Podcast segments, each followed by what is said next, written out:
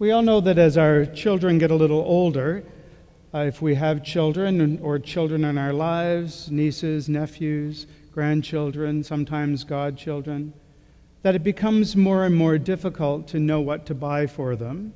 And I know as a parent, I've already resorted to the give them cash thing because it's less fraught with potential drama. But I can remember a couple of years ago when my daughter wanted a record player for Christmas. That thing was over 300 bucks, by the way. But that's what she wanted.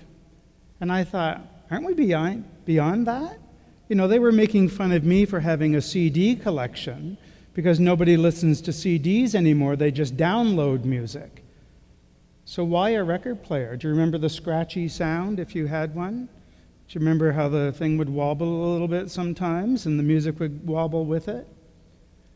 I had one of those tubes on my record player where you could stack a bunch of 45s. Some of you don't know what 45s are, so, you know, so what? And one would drop after the next, and I'd put it on when I was going to bed to kind of lull me to sleep. And it was awful when one of the records would start to skip. You know, so there you are being lulled to sleep, lulled to sleep, lulled to sleep, lulled to sleep, lulled to sleep, lulled to sleep. You get my point, right? It's hard to be lulled to sleep under those conditions. The needle got caught on one part of the song, and it was annoying indeed. Well, I wonder if that's how we sometimes approach this gospel reading before us this morning. Across the world, many preachers will be avoiding it like the plague. Every single commentary that I opened trying to prepare for today said this is one of the most difficult passages to preach on in the whole Bible. And one of them even said, just acknowledge that and sit back down. So, do you want me to do that or should I keep going? Let's keep going, shall we? Because I think there's something in there. Martin Luther once said that there are some gospel passages that you have to squeeze and squeeze until the gospel leaks out.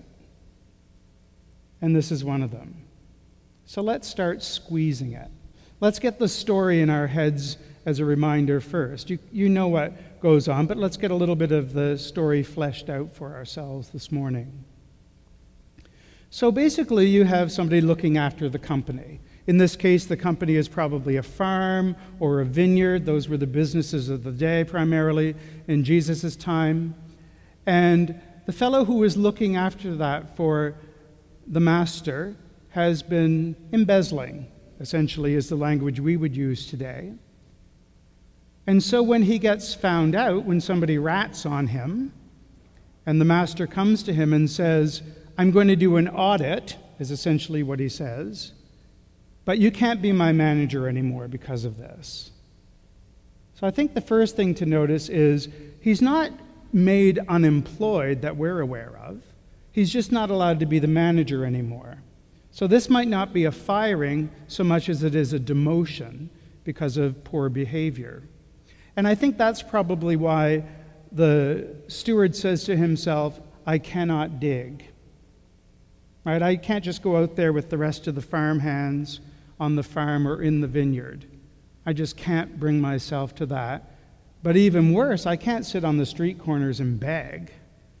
So, what am I going to do?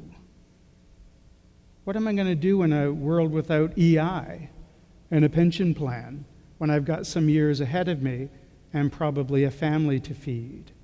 What am I going to do? So he comes up with a pretty clever plan, doesn't he? What I'm going to do is I'm going to reverse the table of debt.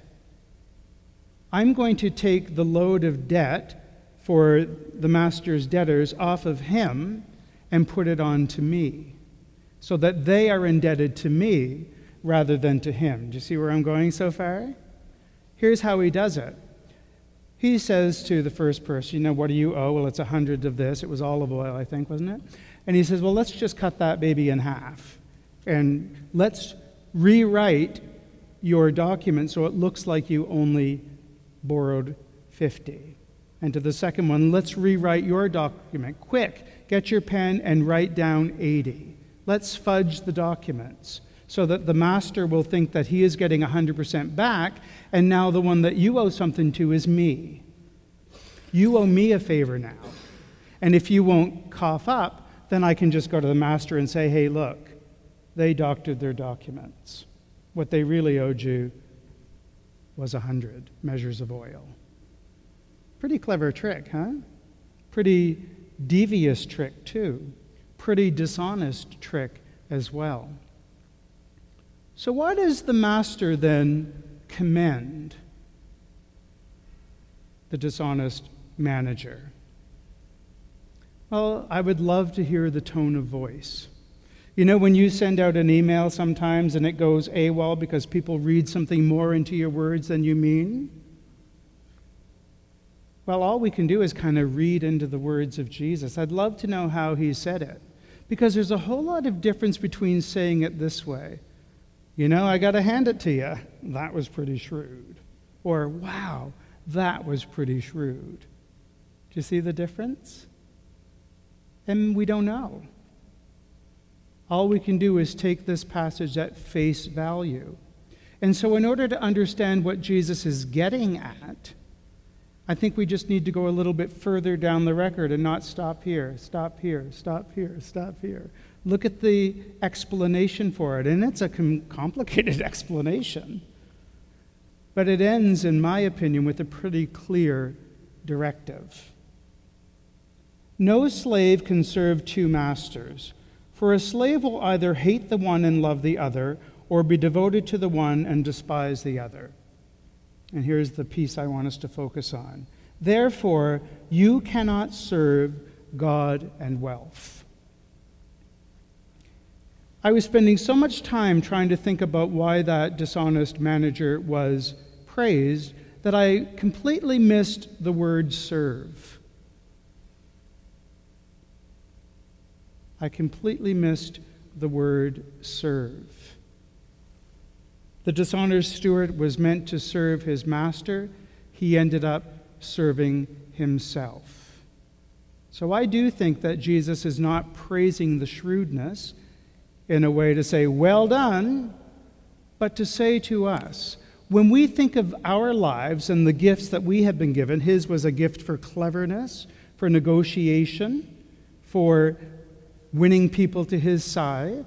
And he used that simply to serve himself and his own needs. And I have to ask myself, am I doing the same thing with my life? Am I serving myself? Or am I serving God? Am I serving the call of the gospel on my life? Or am I serving the people in this community around us who need to know the love and mercy and generosity and compassion of God. Because just like the unjust steward and many of the rest of us can't put God first and money first, you can't have two things in first place. Do we put ourselves first? Do we measure everything through the lens of what we will get out of it, like the unjust manager did? Or do we really open our hearts and our lives in generosity and love to, to, in response to the love of God and serve God first and let everything else fall into place. I think that's the message we miss if we let the record skip. Amen.